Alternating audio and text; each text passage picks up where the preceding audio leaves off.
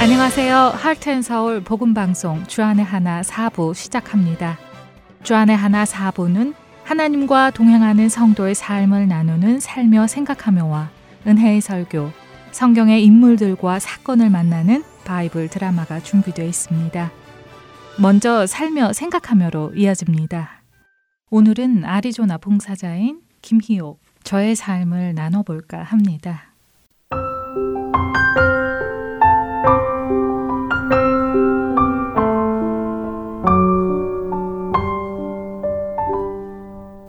절망의 순간에 성경에 예수님을 만난 자들 중에는 참으로 안타깝고 마음 아픈 사연의 사람들이 많이 있지만 그 중에서도 단연 한 사람을 뽑는다면 복음서에 등장하는 회당장 야이로라는 사람도 빠질 수 없을 것입니다. 그는 짧은 순간에 천국과 지옥을 왔다 갔다 했던 인물이니까요. 야이로는 목숨이 풍전등화의 위기에 놓인 위태로운 어린 딸을 집에 두고 예수님을 찾아 나섰습니다. 딸이 예수님만 만나면 살 수도 있으리라는 한 줄기 희망을 붙잡고서 말입니다. 사랑의 주님은 그런 그를 만나 주셨고 마음이 급한 야이로는 예수님을 모시고 떨리는 마음을 부여잡고 종종 걸음을 쳤을 것입니다. 그러나 주위에 인파가 너무나 많이 몰렸고 설상가상으로 예수님은 가던 길을 멈추시고 예수님의 옷깃을 만지고 치유를 받은 혈루증 여인과 대화까지 나누셨습니다. 목숨이 위급한 딸을 두고 불안했던 마음과 바로 이런 분, 그분의 옷깃을 통해서도 치유의 능력이 나가는 분이라면 딸아이도 치유를 받을 수 있을 것이라는 확신은 서로 뒤엉켜 그의 마음을 더욱더 조바심나게 했을 것입니다. 어쨌든 이런 상황 가운데 시간이 지체되면서 야이로는 염려와 다급함 속에 애가 탔을 것입니다. 그때 혈루증 여인에게 말씀하시는 예수님의 말씀이 채 끝나기도 전에 야이로의 집에서 온 사람들이 야이로에게 사실을 전했습니다. 그들의 말은 과장이 아니었으며 있는 그대로의 사실이었습니다. 딸이 죽었다고. 그리고 그들은 사실과 함께 한 가지를 더 첨부해서 말했는데 그 말은 이것입니다. 어찌하여 선생을 더 괴롭게 하나이까? 사실의 전달과 함께 교묘히 흘러들어온 그들의 말은 진실이 아니었습니다. 거짓이었습니다. 그들은 마치 자기들이 예수님의 마음을 아는 것처럼 말했지만 그들이 말하는 선생, 즉 예수님의 마음은 전혀 그렇지 않으셨습니다. 예수님은 사랑하는 당신의 자녀들이 당신에게 도움을 구하고 찾고 강구하는 것을 기뻐하시는 분이시지 그것을 괴로움으로 받으시는 분이 아닙니다. 그것은 예수님을 오해하게 하는 철저한 왜곡이었으며 주님과 야이로 사이를 이간질시키는 악한 말이었습니다. 또한 그것은 절망적 상황에 쐐기를 박는 말이었으며 꺼진 불씨에 물까지 끼얹는 말이었습니다. 그때 예수님은 야이로의 마음을 이미 아시고 두려워 말고 믿기만 하라고 말씀하셨습니다. 하나님의 역사하심이 목전일 때 우리의 믿음을 꺾으려고 회방하는 사탄. 사탄은 우리의 위급한 상황을 놓치지 않고 공격합니다. 우리 크리스찬들은 삶 속에서 이와 같은 경우를 모두 한 번쯤 경험했을 것입니다. 삶의 급박한 위기의 순간에서 예수님을 찾고 부르짖고 기도할 때 상황이 눈에 띄게 좋아지지는 않고 아니 좋아지기는 커녕 오히려 상황이 더더 나빠지고 1%의 희망마저 완전히 상실되는 그런 순간 말입니다. 그때입니다. 바로 그때입니다. 두려워 말고 믿기만 하라는 주님의 말씀에 순종해야 하는 때가 바로 그때입니다. 주님의 역사하심이 바로, 바로, 바로 목전에 다다른 순간이 바로 그때입니다. 그때 만약 우리가 사람들이 말하는 상황 앞에 무릎을 꿇는다면 그것은 이성적이거나 합리적인 것이 아니라 예수님을 못 믿겠다는 것입니다. 그때 자기 집에서 온 사람들의 말을 아무런 저항 없이 받아들인다면 그것은 자연스러운 것이 아니라 예수님을 못 믿겠다는 불신앙일 뿐입니다. 사탄의 이러한 비겁한 술수를 우리는 늘 조심해야 할 것입니다. 아주 남모르는 사람이 던지는 말에는 우리 마음이 쉽게 동요치 않을 것입니다. 그 정도의 훈련은 돼 있을 테니 말입니다. 그런데 만약 그런 소망의 불씨를 아주 꺼버리는 우회적이고도 간단한 말을 우리 가족이, 내 친구가 우리 교회 공동체의 누군가에게서 들었다고 생각해 보십시오. 우리의 마음은 흔들릴 것입니다. 그래, 괴롭힐 필요가 뭐 있겠어.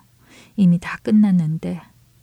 장례나 격식을 갖춰 정성스레 치러줘야지. 생각하지 않을까요? 만약 우리의 성품이 남에게 되도록 폐를 끼치지 않으려고 주의하는 성격이라면 더더욱 그런 말을 쉽게 받아들이지 않겠습니까? 우리 주님은 인간의 이성과 합리적 판단, 자연의 질서라는 틀 안에서 일하시는 분이 아니라는 사실을 먼저 정확하게 알고 있어야겠습니다. 그분은 창조자십니다. 창조자. 창조자 하나님이십니다. 하나님. 그분이 인간의 몸을 입고 오신 것은 오직 우리 때문이요. 우리 죄 때문이십니다.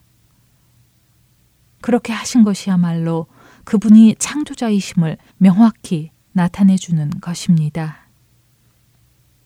그리고 보면 혈루증 여인이 그 순간에 주님의 옷에 손을 댄 것도 주님의 사랑의 계획하심이었다는 확신이 듭니다. 왜냐하면 들이닥칠 원수의 강교한 꾀를 아시고 야이로에게 치료자이시고 전능자이심을 보이심으로써 야이로의 믿음에 다시 한번 확증을 주신 것이었으니 말입니다. 혈루증 여인은 알았을까요? 자신의 병이 치료받고 더불어 은혜의 도구로 사용됐다는 것을요. 아마도 그 순간에는 미처 깨닫지 못했더라도 후에는 분명히 깨달았을 것 같습니다. 만약 우리 중 누군가가 야이로와 같은 상황에 놓여 있다면 당신은 사람의 말을 마음에 둘 것이 아니라 주님의 말씀만 마음에 두고 끝까지 주님만 신뢰해야 합니다. 오직 그분만을 쫓아가야 합니다.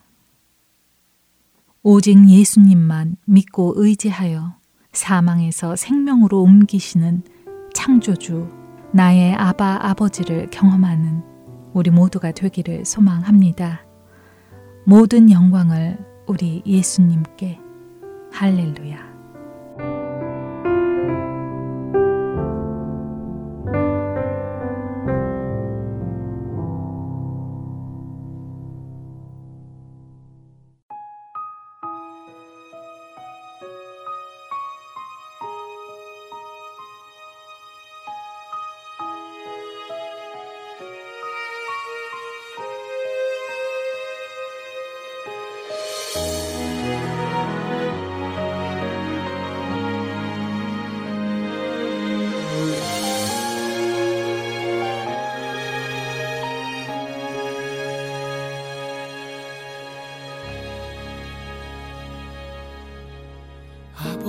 사랑 내가 노래해.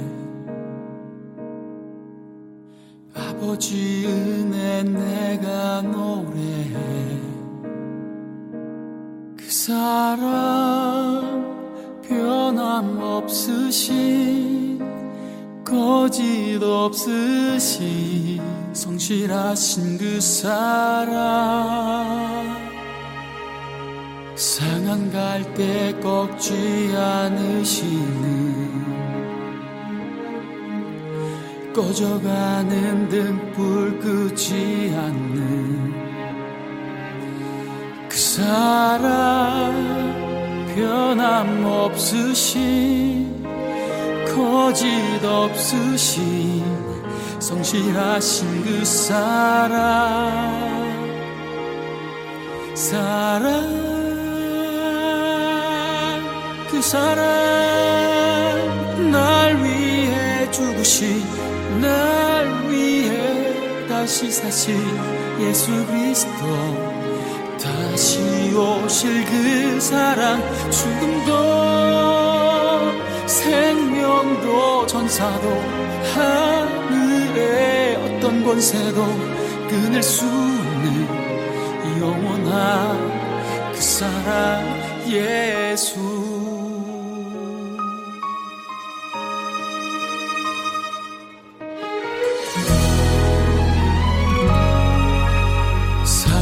갈 때 꺾지 않으시는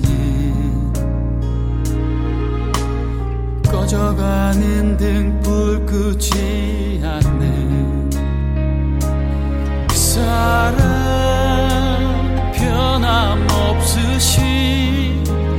거짓 없으신 성실하신 그 사랑. 사랑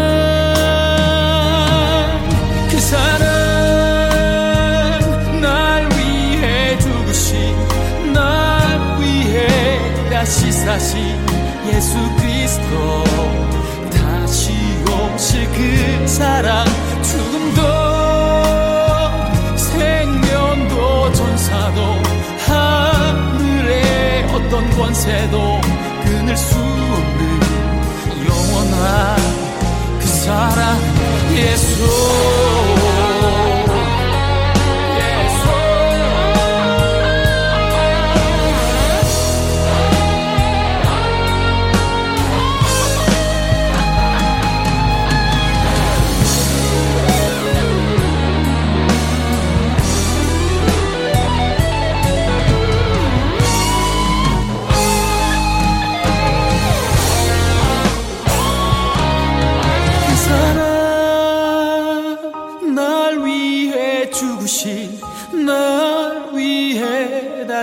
사신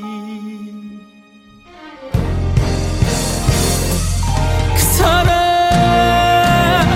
날 위해 주신 날 위해 다시 사신 예수 그리스도.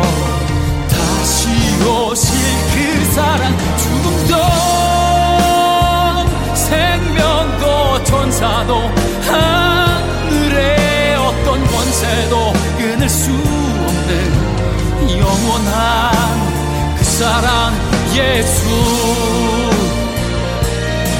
그 사랑 날 위해 주신 날 위해 다시 사신 예수 그리스도. 다시 그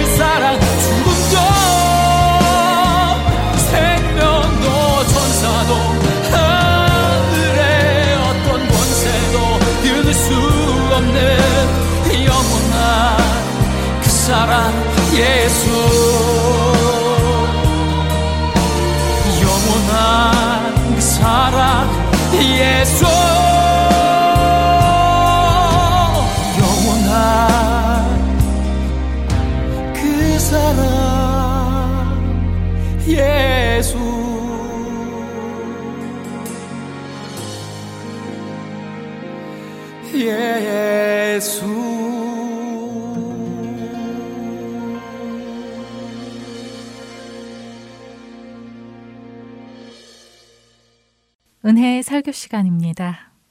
오늘은 서울 우면동교회 정종경 목사님께서 다니엘서 1장 8절에서 16절을 본문으로 뜻을 정하여 라는 제목의 말씀 전해 주십니다. 은혜의 시간 되시길 바랍니다. 다니엘 1장 8절에서 16절입니다. 다니엘은 뜻을 정하여 왕의 음식과 그가 마시는 포도주로 자기를 더럽히지 아니하리라 하고 자기를 더럽히지 아니하도록 황관장에게 구하니 하나님이 다니엘로 하여금 황관장에게 은혜와 긍휼을 얻게 하신지라. 황관장이 다니엘에게 이르되 내가 내 주 왕을 두려워하노라. 그가 너희 먹을 것과 너희 마실 것을 지정하셨거늘. 너희 얼굴이 초췌하여 같은 또래의 소년들만 못한 것을 그가 보게 할 것이 무엇이냐 그렇게 되면 너희 때문에 내 머리가 왕 앞에서 위태롭게 되리라 아니라. 황관장이 다니엘과 하나냐와 미사엘과 아사라를 감독하게 한 자에게 다니엘이 말하되 청하노니 당신의 종들을 열흘 동안 시험하여 채식을 주어 먹게 하고 물을 주어 마시게 한 후에 당신 앞에서 우리의 얼굴과 왕의 음식을 먹는 소년들의 얼굴을 비교하여 보아서 당신이 보는 대로 종들에게 행하소서 하며 그가 그들의 말을 따라 열흘 동안 시험하더니 열흘 후에 그들의 얼굴이 더욱 아름답고 살이 더욱 윤택하여 왕의 음식을 먹는 다른 소년들보다 더 좋아 보인지라. 같이요. 그리하여 감독하는 자가 그들에게 지정된 음식과 마실 포도주를 제하고 채식을 주니라. 아멘. 오늘부터 다니엘서를 묵상하도록 하겠습니다. 다니엘은 대선지서입니다. 선지서가 16권의 성경이 있습니다. 그 중에 이사야, 예레미야, 에스겔, 다니엘을 대선지자라고 부르고 호세아부터 말라기까지 12명의 선지자를 소선지자라고 부릅니다. 대선지자와 소선지자를 구분하는 기준은 기록된 성경의 분량입니다. 이사야, 예레미야, 에스겔, 다니엘서가 길어서 대선지서라고 부르고 대선지서를 기록한 선지자를 대선지자라고 부릅니다.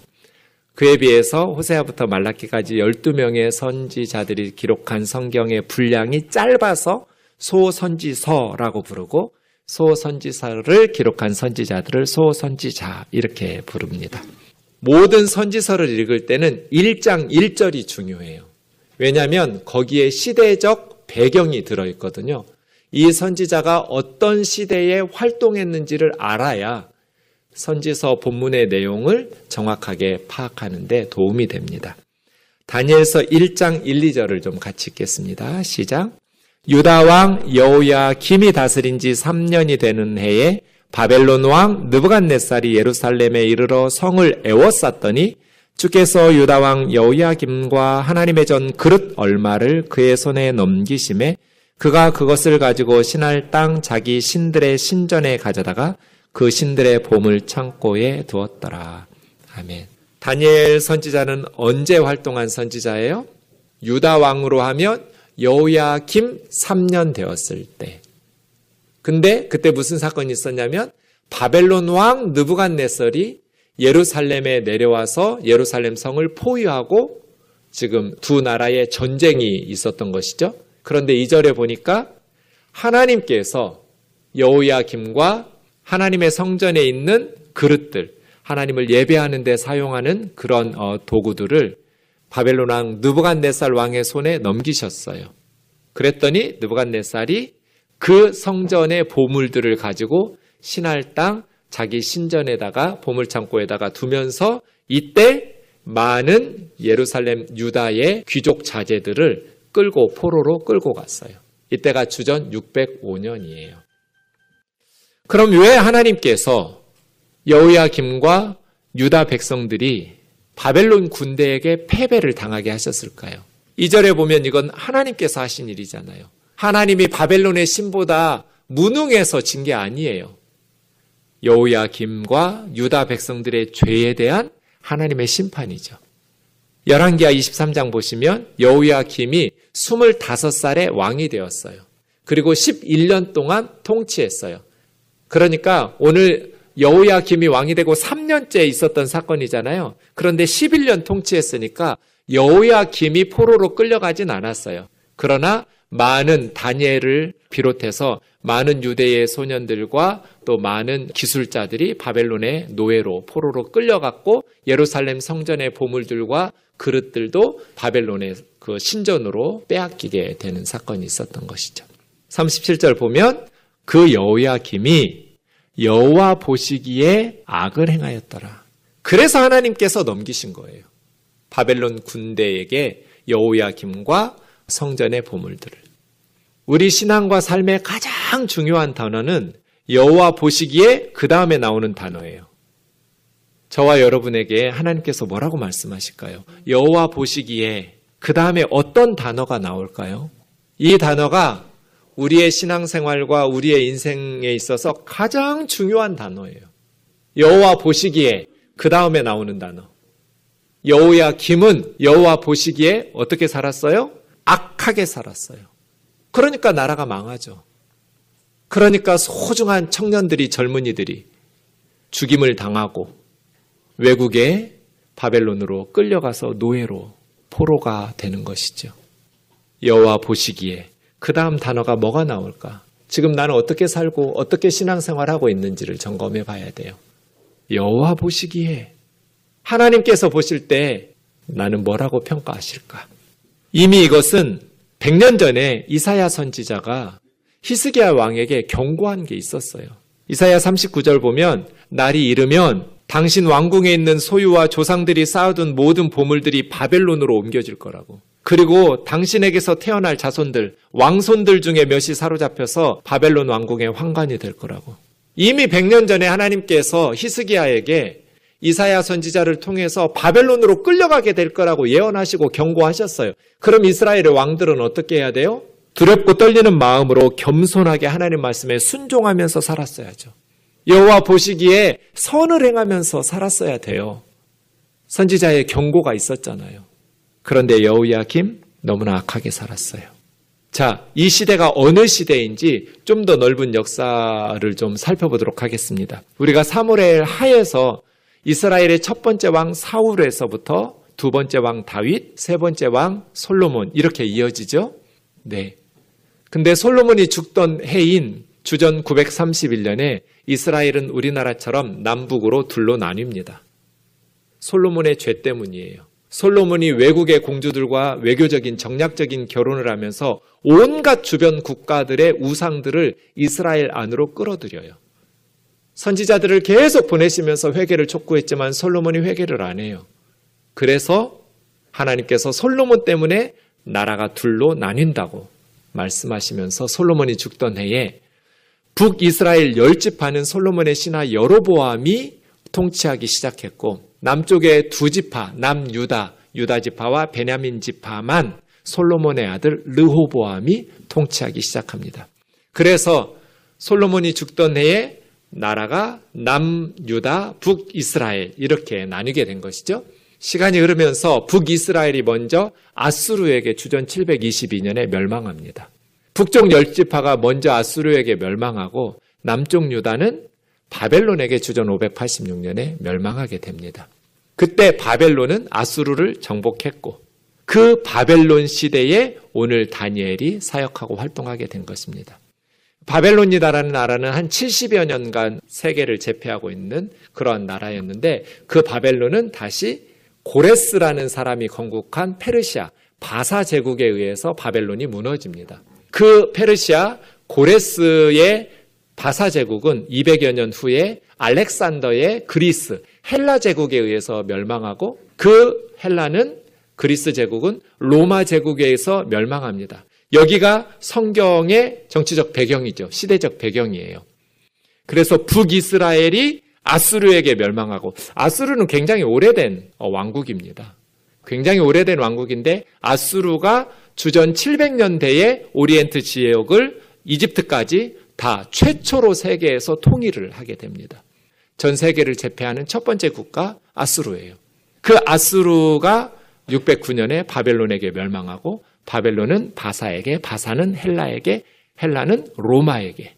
그래서 북이스라엘은 앗 아수르가 멸망시켰어요. 남쪽 유다는 바벨론이 멸망시켰어요. 바벨론은 세 번에 걸쳐서 3차에 걸쳐서 사람들을 포로로 끌고 갔어요. 첫 번째가 오늘 다니엘과 세 친구들이에요. 주전 605년이에요. 여우야김 3년. 그 다음 8년 후에 주전 597년에 에스겔 선지자를 끌고 가는 네. 여우야킨, 여우야김의 아들이에요. 여우야킨 왕. 여우야 김은 예루살렘에서 죽었지만 그의 아들 여우야 기는 바벨론으로 포로로 왕을 끌고 가요. 그래서 시드기야가 마지막 왕이 되고 시드기야가 11년 후에 주전 586년에 바벨론에 의해서 완전히 예루살렘 성전이 불타고 왕궁이 불타면서 시드기야 왕 앞에서 왕자들은 다 살해를 당하고 시드기야 왕은 두 눈이 뽑히고 쇠사슬에 묶여서 짐승처럼 바벨론으로 끌려가서 유다는 완전히 멸망하게 돼요. 그것이 바벨론이에요.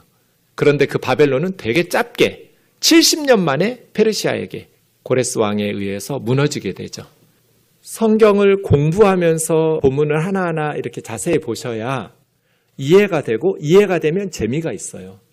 근데 이렇게 암기가 되어 있지 않으면 성경이 너무 어렵기 때문에 이해가 안 되고 이해가 안 되면 자꾸 설교 시간에 딴 생각 나요. 그게 보이니까 설교자들은 또 속이 타요. 그러면 딴 생각 못 하도록 어, 이렇게 조묘료를 넣어요. 그건 예화예요. 감동적인 예화. 예화는 하나님 말씀이 아니에요. 성경이 하나님 말씀이에요. 그런데 성경은 딱딱하다고 느껴요. 왜? 모르니까. 안 외우니까. 그래서 여러분 성경을 중심으로 신앙생활을 하셔야지 자꾸 조미료 많이 들어간 음식 먹으면 아파요. 감동적인 것 같고 재미있는 것 같지만 그건 하나님 말씀이 아니니까요. 하나님 말씀으로 하나님의 말씀인 성경을 계속해서 가까이 하면서 어, 말씀의 사람들이 되기를 원합니다. 아수르라는 나라는 지금 이라크예요. 아수르도 바벨론도. 아수르는 이라크 북부 지역의 티그리스 강 중심의 니느웨 중심의 도시예요. 국가예요. 그런데 이제 바벨론은 더 남쪽 유프라테스 강 중심의 국가예요. 나중에 이제 바벨론을 무너뜨린 바사 제국은 지금 이란이에요. 더 오른쪽에 있는. 이란이 페르시아예요. 그 다음에 헬라 제국 그리스는 더 서쪽에 있죠. 로마도 그렇고요. 이렇게 지도로 확인해 보시면 최초로 오리엔트 지역을 동방 지역을 통일했던 아수르 제국, 그 다음 바벨론, 그 다음 바사, 헬라, 로마 이렇게 성경의 배경이 됩니다. 어, 다니엘이 오늘 본문에 보면 이제 그 왕의 교육에 선발되거든요. 플라톤의 글에 의하면 페르시아 제국에서 14살부터 교육을 시작했다고 그래요. 이런 교육, 왕립 어, 학교에서 교육을. 페르시아 제국 이전의 바벨론 제국이니까 똑같지는 않겠지만 대충 다니엘이 포로로 끌려갔을 때 나이가 10대 중반이었을 걸로 추측돼요. 14살, 15살 전후로. 그때 이제 바벨론에 끌려갔고 그때가 주전 605년이었어요. 그럼 다니엘은 언제까지 살아 있었을까? 10장 1절에 보면 바벨론이 70년 운영된 나라라고 그랬잖아요. 그 바벨론을 무너뜨린 사람이 바사, 페르시아의 고레스 왕이고요. 그런데 고레스 왕 3년 때까지 다니엘 선지자가 하나님의 계시를 받아요. 바벨론 70년 내내 살아 있었던 거예요. 다니엘은. 당시의 수명이 보통 40, 50이었다고 그래요. 40에서 50 사이인데 다니엘은 지금 10대 중반에 포로로 끌려갔고 70년 바벨론 동안 살아 있었고 6장 28절에는 바벨론 왕 다리오 왕 때도 형통했지만 바사 사람 고레스 페르시아 시대에도 다니엘은 총리로 형통한 사람이었다라고 하는 걸 보면 80대 중반까지 살아 있었던 거잖아요. 굉장히 장수했던 사람이죠. 네. 그만큼 하나님에게서는 멸망한 이스라엘의 다니엘의 역할이 중요했던 것이죠. 자, 이제 우리가 생각해야 될 어, 주제는 이런 겁니다. 다니엘이 바벨론으로 끌려갔어요. 이제부터 다니엘과 새 친구에게 있어서 가장 중요한 게 뭘까요? 이 질문은 하나님의 백성들이 세상에서 살아갈 때 가장 중요한 게 무엇인가 하는 질문하고 똑같아요. 바벨론에서는 성전이 없어요. 하나님께 예배드리는 제사장들도 없어요. 하나님을 잘 섬기던 14살, 15살, 중등부까지 주일학교 다녔어요. 근데 갑자기 고등학생 될 나이쯤에 갑자기 나라가 망하면서 하나님이 없는 우상의 신전들이 득실거리는 그러한 바벨론의 우상 숭배의 나라로 갑자기 어린 소년들이 던져진 거예요. 이스라엘 역사에서 가장 힘겨운 시기, 가장 불행한 시대예요. 나라가 망하고 이제 바벨론에 끌려갔는데 얼마 지나지 않아서 자기 왕자들이 살해당하고 왕은 두 눈이 뽑히고 쇠사슬에 묶여서 짐승처럼 바벨론에 끌려왔잖아요. 이스라엘 역사가 무너져 내리는 것을 보았던 그것도 거의 평생을 우상숭배의 땅 바벨론에서 살아내야 했던 다니엘과 친구들. 1장 3절부터 보겠습니다. 그런데 굉장히 좋은 두 번 다시 오지 않을 기회가 찾아왔어요. 바벨론은 느부갓네살 왕 때 가장 번성했어요. 계속해서 나라가 확장되고 있어요. 그러다 보니 갑자기 급속도로 팽창하는 나라를 이끌어갈 인재들이 필요했어요. 정복한 나라에 대해서 잘 알고 있는 정복한 나라 출신의 소년들을 3년 동안 교육하기로 결정한 거예요. 그러면 그 나라에 대해서도 잘 알게 될 것이고 그 나라에서 포로로 끌고 온 백성들을 지배하고 다스리는데도 유익한 관리들이 되겠죠. 왕을 도와서 국정을 이끌어갈 리더들을 선발하려고 3년간 교육을 시키는데 다섯 가지 조건이 있었어요. 선발 기준이에요. 첫 번째는 출신 배경이 좋아야 돼요. 왕족과 귀족이어야 돼요. 두 번째는 몸에 장애가 있거나 흠이 있으면 안 돼요. 흠이 없고 용모가 아름다울 것. 세 번째는 모든 지혜를 통찰하며 지식에 통달하며 학문에 익숙한 똑똑해야 돼요. 실력이 있어야 돼요. 잘생기기만 하면 안 돼요. 머리도 좋아야 돼요. 네 번째는 왕궁에 설 만한 자여야 돼요. 왕을 보좌할 만한 몸가짐, 기품이 있어야 돼요. 매너가 좋아야 된다는 뜻이에요. 마지막 다섯 번째는 소년이어야 돼요. 여자여도 안 되지만 나이가 어려서도 안 되고 너무 많아서도 안 돼요. 보통 14살, 15살 전후.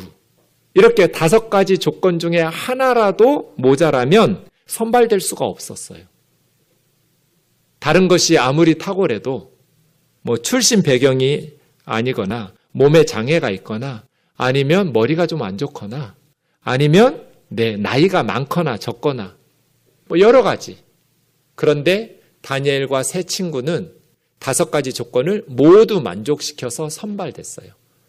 나라는 망했지만 개인적으로는 왕의 관리가 될 수 있을 만큼 높은 지위에 오를 수 있는 기회를 얻은 거죠.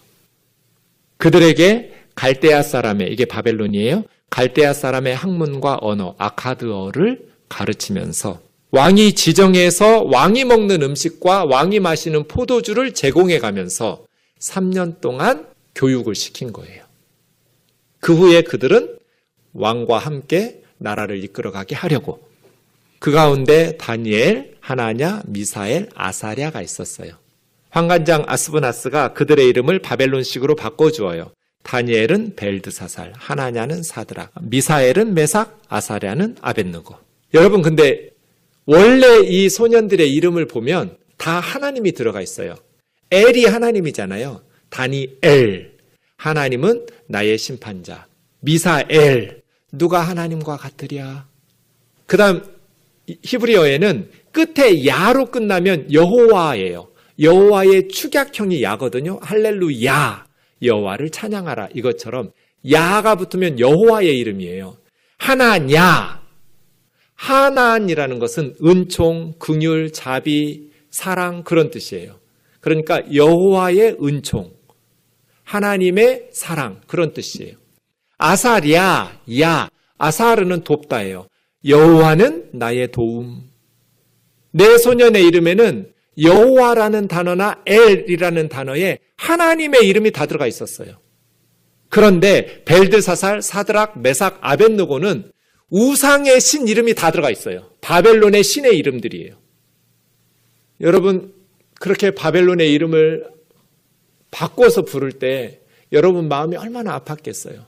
내 이름에 하나님이 들어가 있었는데 내 이름에는 하나님이나 여호와의 이름이 내 이름 속에 들어 있었는데 이제는 내 이름이 우상의 이름이 들어간 이름으로 바뀌어 버린 거예요. 자, 다시 질문요.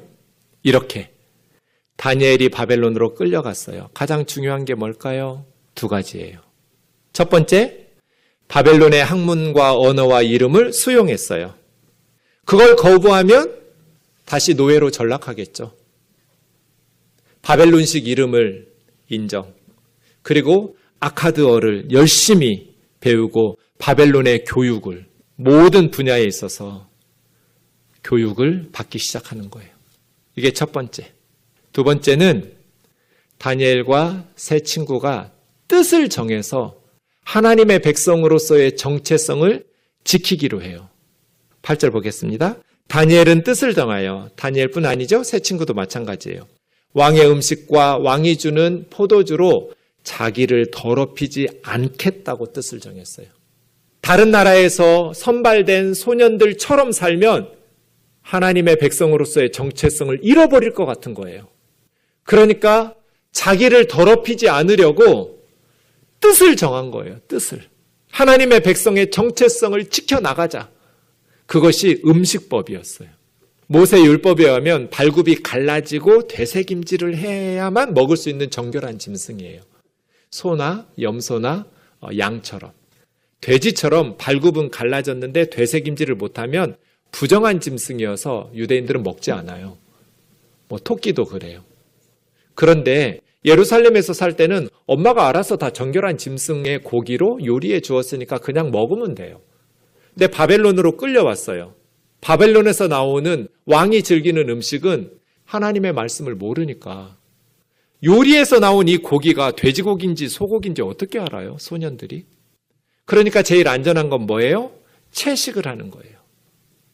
그리고 이제 10대 중반이 되면 이제 포도주를 마시기 시작하면서 성인 대접을 받는데 원래 포도주는 먹을 수 있는 음식이지만 나라가 망했잖아요. 그래서 유대 사회에서는 즐거움을 정신줄 놓게 하면서 우리를 기분 좋게 하는 포도주를 금하면서 물을 마시기 시작해요. 나라가 회복할 때까지 회개하는 심정으로. 아마 이 소년들은 더 맑은 정신으로 공부하고 실력을 기르는데 방해되니까 술을 멀리 한 것 같아요. 그렇게 뜻을 정해요. 하나님의 말씀에 의한 음식법으로 날마다 먹는 음식을 하나님 앞에서 구하면서 하나님 도와달라고 하나님과 동행하기를 그래서 자기를 더럽히지 않기를 작정을 해요. 때 하나님께서 황관장에게 은혜와 궁유를 입게 하셔요. 말도 안 되는 소리로 주는 대로 먹어 할 수도 있었잖아요. 근데 하나님께서 은혜를 베푸신 거예요. 어떤 여지를 주어서 황관장이 부하 직원과 의논하도록 기회를 줍니다. 왜냐하면 10절에 보면 나는 내 주 왕 느부갓네살을 두려워하는데 너희 먹을 것과 마실 것을 왕이 지정해 놨는데 너희 얼굴이 초췌해서 다른 나라에서 온 또래 소년들만 못하면 너희만 어, 위험한 게 아니라 나까지 쫓겨날 거다. 내 목이 위험하다. 그렇게 반대했지만 그럼에도 불구하고 이 다니엘과 세 친구가 간청을 하니까 부하 직원에게 의논하도록 황관장이 은혜와 긍휼을 베푼 거죠. 뭐라고 얘기하냐면 열흘 동안만 우리를 시험해 달라고. 우리는 고기 먹지 않고 채식과 물을 마실 테니까 왕이 내리는 고기와 포도주를 마시는 다른 나라 소년들하고 10일 동안 비교해 보아서 10일 후에 우리 얼굴이 초췌해서 다른 소년들만 갖지 못하면 시키는 대로 하겠다고. 그래서 열흘 동안 시험하게 됩니다. 열흘 후에 어떻게 되었을까요? 이네 소년의 얼굴이 더욱 아름답고 살이 더욱 윤택했다. 하나님께서 도우시는 거죠. 그래서 감독자가 음식과 마실 포도주를 제거하고 채식과 물을 주어서 그렇게 3년 동안 교육을 하도록 합니다. 하나님께서 내 소년에게 학문을 주시고 모든 책을 읽으면 그 내용을 깨닫게 하시고 지혜를 주셨어요. 특별히 다니엘에게는 꿈과 환상을 깨달아 알 수 있도록 은혜를 베푸셨어요. 이렇게 10대 중반의 소년들이 3년간 교육을 받고 왕 앞으로 이제 정한 기한이 차서 모든 어, 나라에서 온 소년들과 함께 어, 왕 앞에 서게 됐어요. 19절, 20절에 보면 왕들이 free talking 하는 거예요. 그 소년들의 실력을 테스트하느라고 질문을 하는데 모든 일들을 물었어요. 뭐 한 가지 전문 전공 분야만이 아니라 모든 분야의 질문들을 쏟아내기 시작해요. 그런데 다니엘, 하나냐, 미사엘, 아사랴가 다른 학생들보다 탁월하게 실력이 출중한 거예요. 모든 바벨론의 박사들, 지혜자들보다 10배나 더 지혜로웠다고 말해요. 10은 완전수거든요. 게임이 안 되는 거예요. 그렇게 하나님께서 지혜와 총명을 주시고 이 네 소년들에게 실력을 기를 수 있도록 도우신 거예요. 다시요. 하나님의 백성이 세상에서 살아가는 법 두 가지예요. 첫 번째, 실력을 길러서 세상을 섬기는 것. 다니엘과 세 친구는 아카드어를 배웠어요. 공부 대충 하지 않았어요. 대충대충 공부했는데 머리가 좋았다고 말하지 않았어요. 목숨 걸고 공부해야 돼요. 바벨론의 소년들에 비해서 자기들은 굉장히 불리한 입장이에요. 포로 노예 출신이니까. 바벨론에 날고 긴다는 소년들이 얼마나 많고 전 세계에서 선발된 왕족과 귀족들 중에 다 똑똑한 실력 있는 청소년들만 다 모아놓은 거잖아요. 똑같이 가르쳤을 거잖아요. 그런데 하나님께서 함께 하시니까 그리고 열심히 노력하니까 다니엘과 세 친구가 탁월한 실력을 기른 거예요. 세상에서 그리스도인들이 어떻게 살아야 되는가 자기 분야에 있어서 실력을 길러야 돼요. 두 번째, 세상 사람들하고 똑같이 다른 나라에서 끌려온 소년들하고 똑같아지면 안 돼요. 바벨론이라는 세상에서 살지만 하나님 없는 우상숭배의 나라에서 살지만 하나님의 백성으로서의 신앙의 정체성을 지켜야 돼요. 우리도 세상에서 살지만 세상 속에서 하나님의 백성 예수 그리스도의 제자라는 신앙의 정체성을 지니기 위해서 뜻을 정해야 돼요. 나를 더럽히지 않겠다고. 나는 예수님의 제자답게 살겠다고. 세상에서 살지만 세상 사람들처럼 살지 않겠다고. 이 두 가지 다니엘과 세 친구가 우리에게 가르쳐 주는 내용입니다. 어떻게 해야 될까요? 로마서 12장 1, 2절을 같이 읽겠습니다. 시작. 그러므로 형제들아 내가 하나님의 모든 자비하심으로 너희를 권하노니 너희 몸을 하나님이 기뻐하시는 거룩한 산 제물로 드리라. 이는 너희가 드릴 영적 예배니라. 너희는 이 세대를 본받지 말고 오직 마음을 새롭게 함으로 변화를 받아 하나님의 선하시고 기뻐하시고 온전하신 뜻이 무엇인지 분별하도록 하라. 우리가 세상에서 살아요. 세상에서 사는데 내가 하나님의 모든 자비하심으로 너희를 권하노니 너희 몸을 하나님이 기뻐하시는 거룩한 산채물로 드리라. 이것이 영적 예배다. 축도가 끝나고 예배당 문을 나서면 진짜 예, 새로운 예배, 삶의 예배가 시작돼요. 저와 여러분이 드려야 될 영적 예배가 다시 시작돼요. 주일에 한 시간 예배 드리고 예배가 끝나는 게 아니에요. 우리 몸을 하나님이 기뻐하시는 거룩한 산재물로 들여가면서 하나님께 드려야 될 영적인 예배의 삶을 살아내세요. 몸부림쳐야 돼요.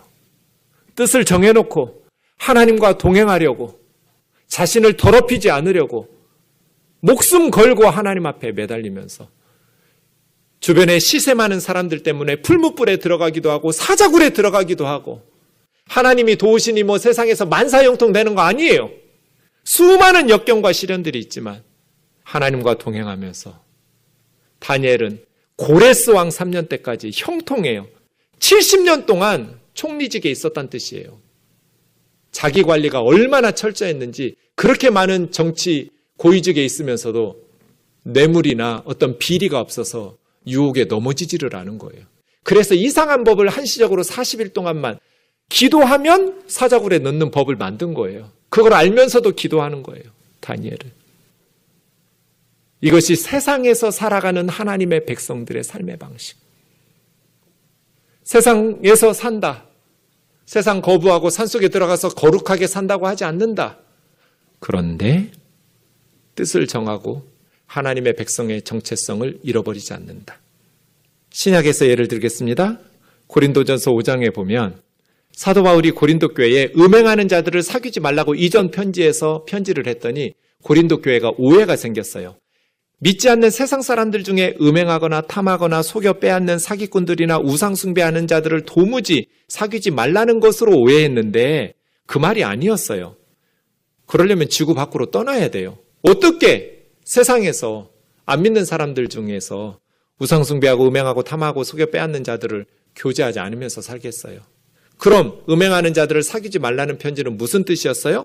11절 뜻이었어요. 내가 쓴 것은 형제라고 일컫는 그리스도인이 예수 믿기 시작했는데 여전히 음행하거나 탐욕 부리거나 우상숭배하거나 남을 모욕하는 말을 함부로 하거나 술 취해서 방탕한 삶을 살거나 남에게 사기치면서 빼앗고 산다면 그런 형제 자매들은 지명해서 징계하고 바로잡으려고 해야지 허용하면서 사귀면 안 된다는 뜻이었다. 세상 사람들 속에서 살아요, 우리는.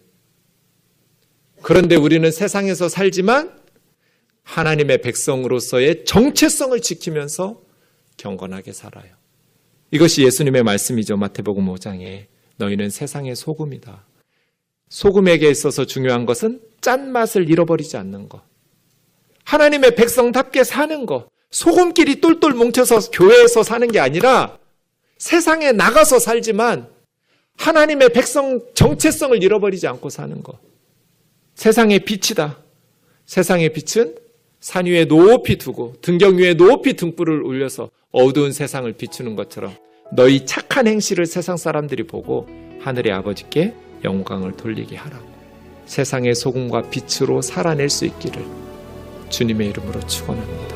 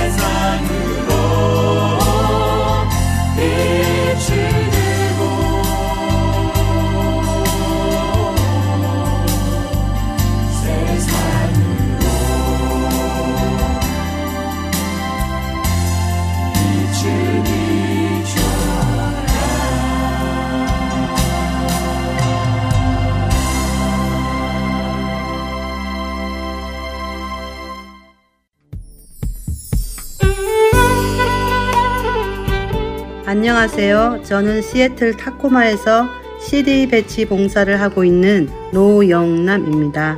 현재 부안마켓과 팔도 식품에 CD를 놓고 있습니다. 이 CD로 많은 이들이 생명을 얻기를 소망합니다. 감사합니다. 안녕하세요. 저는 필라델피아 H마트에 CD를 놓고 관리하고 있는 봉사자 김경애입니다. 복음으로 많은 이들이 구원받기를 소원합니다. 안녕하세요. 저는 버지니아 세너빌 지역에 있는 롯데마트와 H마트에 CD를 놓고 관리하고 있는 봉사자 백경입니다. 복음으로 많은 이들이 구원받기를 소원합니다. 예수 그리스도의 구원의 복음은 복음을 전달받은 사람들을 통해 끊임없이 전해져 갑니다. 여러분도 복음의 전달자가 되실 수 있습니다. 복음 전파 사역에 동참하실 분들은 전화번호 602-866-8999로 연락 주시기 바랍니다.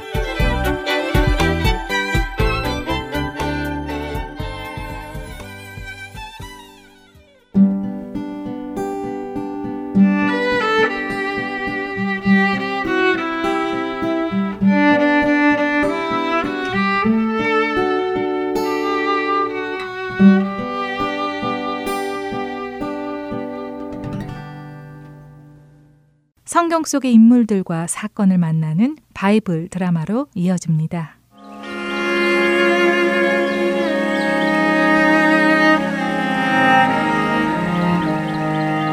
애청자 여러분 안녕하세요. 바이블 드라마 사무엘 편 진행의 박윤규입니다. 아버지의 말씀을 따라 형들에게 줄 음식을 가지고 전쟁터로 찾아간 다윗. 그 다윗이 형들을 만나던 그때 블레셋의 골리앗은 또다시 이스라엘 백성들을 조롱하며 이스라엘 진영에 가까이 옵니다. 야, 이 겁쟁이 이스라엘 놈들아. 너희 중에 나와 싸울 사람이 하나도 없는 것이냐? 골리앗의 우렁찬 목소리에 이스라엘 백성들은 또다시 겁을 먹고 뒤로 물러갑니다. 아이고, 저, 저 무서운 골리앗이 또 나왔네. 어서 뒤로 좀 물러가세. 저놈은 사람이 아니여. 짐승이여, 짐승. 아니, 어떻게 사람이 저렇게 커다랄 수 있나? 어서 저 멀리 떨어지자고. 괜히 가까이 있다가 무슨 봉변을 당할지 몰라. 아니, 저 사람이 뭔데 이렇게 다들 뒤로 물러나는 겁니까? 아니, 얘야. 너는 보고도 모르겠냐? 저 사람이 블레셋의 장군 골리앗이다. 저 사람을 상대할 사람이 없어 우리가 지금 며칠째 전쟁도 못하고 있는 게 아니겠냐? 오죽하면 사울 왕께서 저 블레셋 사람을 죽이는 자에게는 큰 상을 내리실 뿐 아니라 사울 왕의 딸을 주어 사이로 삼고 그 집안 사람들은 세금도 면제해 주시겠다고 하시지 않았겠느냐? 우리 이스라엘을 모독하고 그 이스라엘의 하나님을 모독하는 저런 놈을 그냥 내버려 두고 계셨단 말입니까? 그건 말도 안 됩니다. 저런 놈은 우리 하나님의 이름으로 처단해야 합니다. 아니, 꼬맹이 녀석이 하루 강아지 범 무서운 줄 모르는구나. 야, 이 녀석아. 저 3미터나 되는 블레셋 사람이 안 보여서 그런 말을 하는 것이냐? 무슨 말씀이세요? 전쟁은 우리의 힘으로 하는 것이 아닙니다. 아저씨는 하나님의 백성으로 그런 것도 모르세요? 전쟁은 하나님이 하시는 거지요. 하나님이 친히 저 사람을 심판하실 것입니다. 제가 가서 싸우겠습니다. 이스라엘 군인들과 다윗이 이야기를 하는 것을 듣던 다윗의 큰 형은 마치 다윗이 잘난 척을 하는 것처럼 느껴져서 마음이 불편했습니다. 그러나 사실 다윗의 잘난 척이 아니라 일전에 사무엘 선지자가 기름을 가지고 자신의 집에 와서 이스라엘의 다음 왕을 세울 때 자신이 아니라 막내 다윗에게 기름을 부은 것에 대해 시기심이 생겨 불편한 것이었죠. 다윗의 큰 형은 다윗이 못마땅하여 다윗에게 핀잔을 줍니다. 야, 이 녀석, 다윗. 도대체 너 여기 뭐하러 온 거냐? 우리 집 양들은 어떻게 하고 여기 와서 이렇게 또 잘난 척하며 돌아다니는 거야? 어? 조그만 놈이 하여간 교만해가지고 야 이놈아 니깟 녀석이 싸우긴 뭘 싸워? 아니 큰형님 무슨 말씀을 그렇게 하세요? 제가 언제 잘난 척을 했다고 그러십니까? 저는 그저 지금 무슨 일이 일어나고 있는 것인지 물어본 것 뿐입니다. 그리고 저렇게 하나님을 모독하는 녀석을 가만히 내버려 두는 것이 옳습니까? 저, 저, 저, 버릇없는 놈, 예이! 올바른 말을 하는 다윗에게 큰 형은 할 말이 없었습니다. 그러는 사위 다윗이 한 말, 즉, 하나님께서 골리앗을 친히 심판하실 것이라는 말을 들은 사람들이 사울 왕에게 가서 그 말을 전했습니다. 사울 왕이시여, 골리앗과 싸우겠다는 사람이 나타났습니다. 뭐라고? 어디 있는가 그 사람이? 어서 그 사람을 데리고 오도록 해라. 이렇게 하여 다윗은 사울 앞에 가게 되었지요. 사실 그동안 다윗은 사울 곁에서 수금을 연주하며 그에게 평안한 마음을 주었지만 사울은 그런 다윗을 알아보지는 못했습니다. 사울 앞에 간 다윗이 말합니다. 사울 왕이시여, 저 블레셋 사람 때문에 염려하지 마십시오. 제가 가서 저 녀석을 해치우겠습니다. 아니, 너는 어린 소년이 아니냐? 어떻게 네가 저런 장수와 싸우겠다는 것이냐? 그건 말도 안 된다. 사울 왕이시여, 그렇지 않습니다. 제가 아버지의 양들을 칠 때 사자나 곰이 와서 양을 잡아가면 제가 뒤쫓아가서는 사자와 곰의 입에서 양들을 구해냈습니다. 혹시라도 사자나 곰이 저를 공격하면 제가 그것들의 수염을 잡고는 쳐 죽였죠. 제가 그런 사자와 곰도 죽여보았는데 살아계신 우리 하나님의 이름을 모독하는 저 이방 사람 하나 못 죽이겠습니까? 저 녀석도 사자나 곰처럼 죽을 것입니다. 뭐? 무엇이라고? 네가 사자와 곰과 싸워 이겼다고? 그 그런 일이 네. 그러니 걱정 마십시오. 하나님께서 저를 사자와 곰의 발톱에서 보호하신 것처럼 저 블레셋 사람에게서도 보호하실 것입니다. 오, 네 녀석. 하나님을 향한 믿음이 대단하구나. 그래, 좋다. 네 믿음이 그렇다면 네가 저 녀석과 싸우는 것을 내가 허락하겠노라. 자, 어서 싸울 준비를 해라. 다윗의 담대한 말에 사울의 마음이 움직여 다윗에게 골리앗과 싸울 기회를 줍니다. 과연 다윗은 골리앗과 어떻게 싸울까요? 바이블 드라마 3회 편 다음 시간에 뵙겠습니다. 안녕히 계세요.